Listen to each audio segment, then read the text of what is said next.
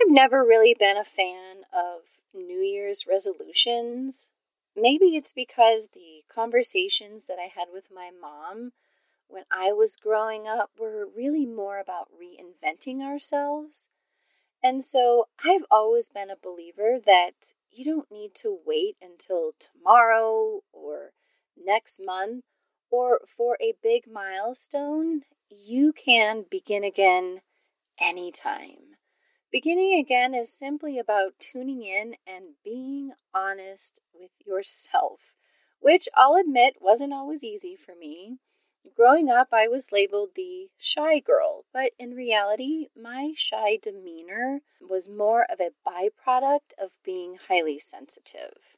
And if your daughter is a big feeler, please know that it's a natural instinct to want to ignore or disengage from life's challenges, especially if they feel too big or unsolvable.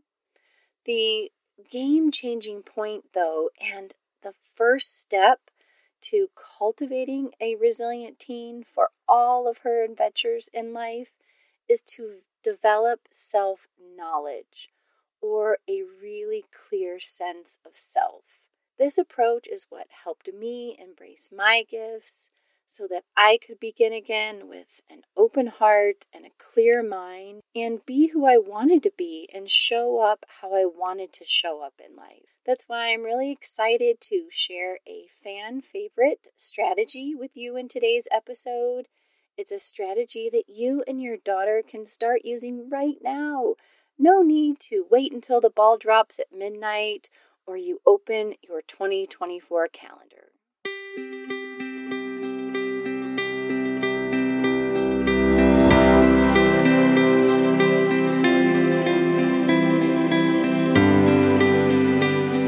You're listening to the Cultivating Resilient Teens podcast with host Shauna Warner, helping you empower your teenage daughters to build confidence, integrity, and resilience for all of life's adventures. Hey parents, are you raising a highly sensitive teenager? Welcome back to episode number seven, where we're going to explore some of the characteristics of a highly sensitive person and offer you an antidote that will cultivate your daughter's resiliency and empower even the most sensitive young lady to firmly advocate for herself. Let's begin with a snapshot of what it means to be a highly sensitive person. Author and researcher Elaine Aron coined the term highly sensitive person in the early nineteen nineties, and she offers these initial questions so that you can get a feel for if your daughter may be sensitive. Aron asks, do you get rattled when you have a lot to do in a short period of time?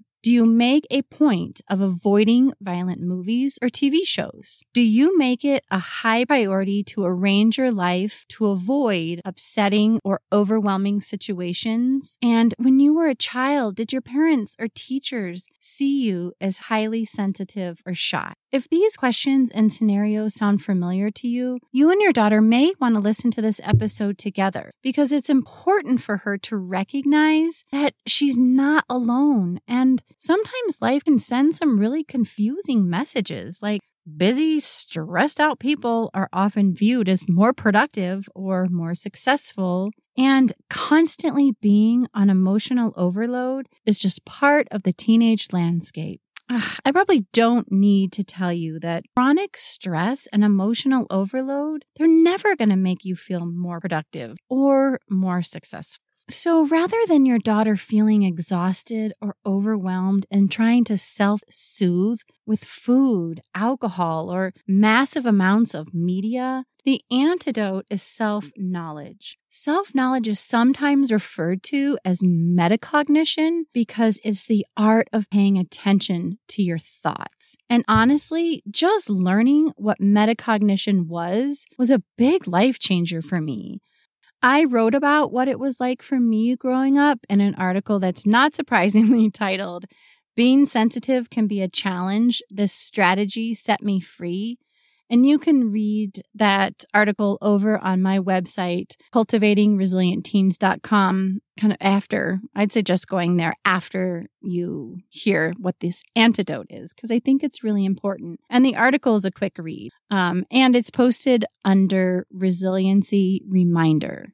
So it's the tab to the right, Resiliency Reminder. Okay, let's go ahead and dive in to this antidote, because it's breaking down the word knowledge. So the first letter is K. K is for knowing that it is okay for your daughter to say no to requests that don't fit her core values. This may sound easier said than done, but she'll feel more confident if she stays in alignment with who she is, rather than wrestling with that that guilt and remorse that can come from doing something that just doesn't feel right to her. The next letter is N. N is for never underestimate your ability to do anything. You can always combat fear with courage. For example, think of a time when your daughter was nervous, nervous to try something new, and then things went really well. If you find doubt creeping in, I'd encourage her to take several minutes to think about and remind herself that if she put courage over fear once, she can do it again. The O is for own the messages that your instincts are telling you. Simply put, take time to tune into your inner compass.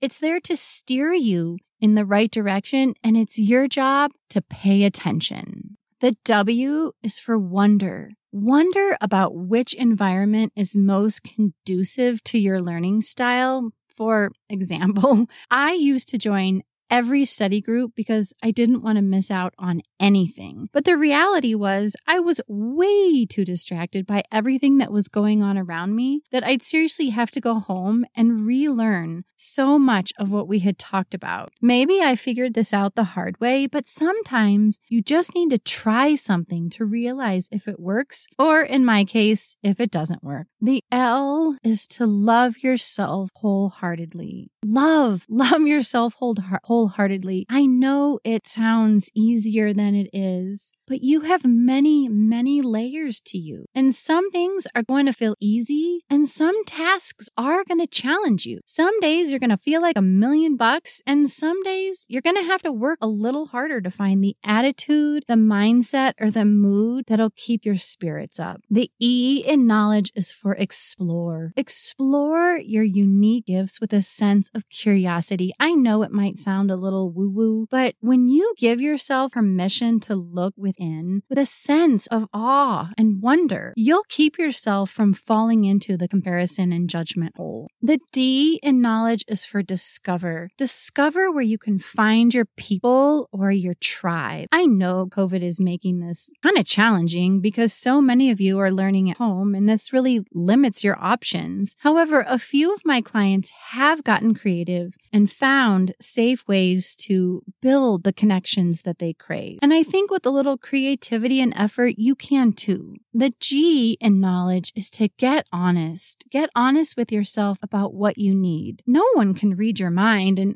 that's probably a good thing, right? So remember, it's up to you to practice saying what you need. Like, I just need some time to chill out by myself, or I really need a break from scrolling through my media. Can we do something else? The E is enlist family and friends to support you. You don't have to figure this out all by yourself. Try talking with people you trust and brainstorming ideas that will help you better understand yourself. Then try your new strategies. Try them one by one, and then pay attention to whether they feel effective and are they doable. Because here's the deal. When your daughter is able to embrace who she is, she's going to feel more comfortable and more confident, advocate for herself, to tackle those difficult conversations, and to welcome life's new adventures. And there's so many adventures ahead for her. If you're not sure how to help your daughter tune into her gifts, I can help. Go ahead and head over to my website, Cultivating Resilient cultivating resilient teens dot com, and you can click on the Work with Shauna page. I really look forward to connecting with you. And lastly, the next three podcasts are going to be short and sweet, but clear and helpful. We're going to identify the top three behaviors that keep your daughter from reaching her full potential and offer effective, proven tools and strategies to break those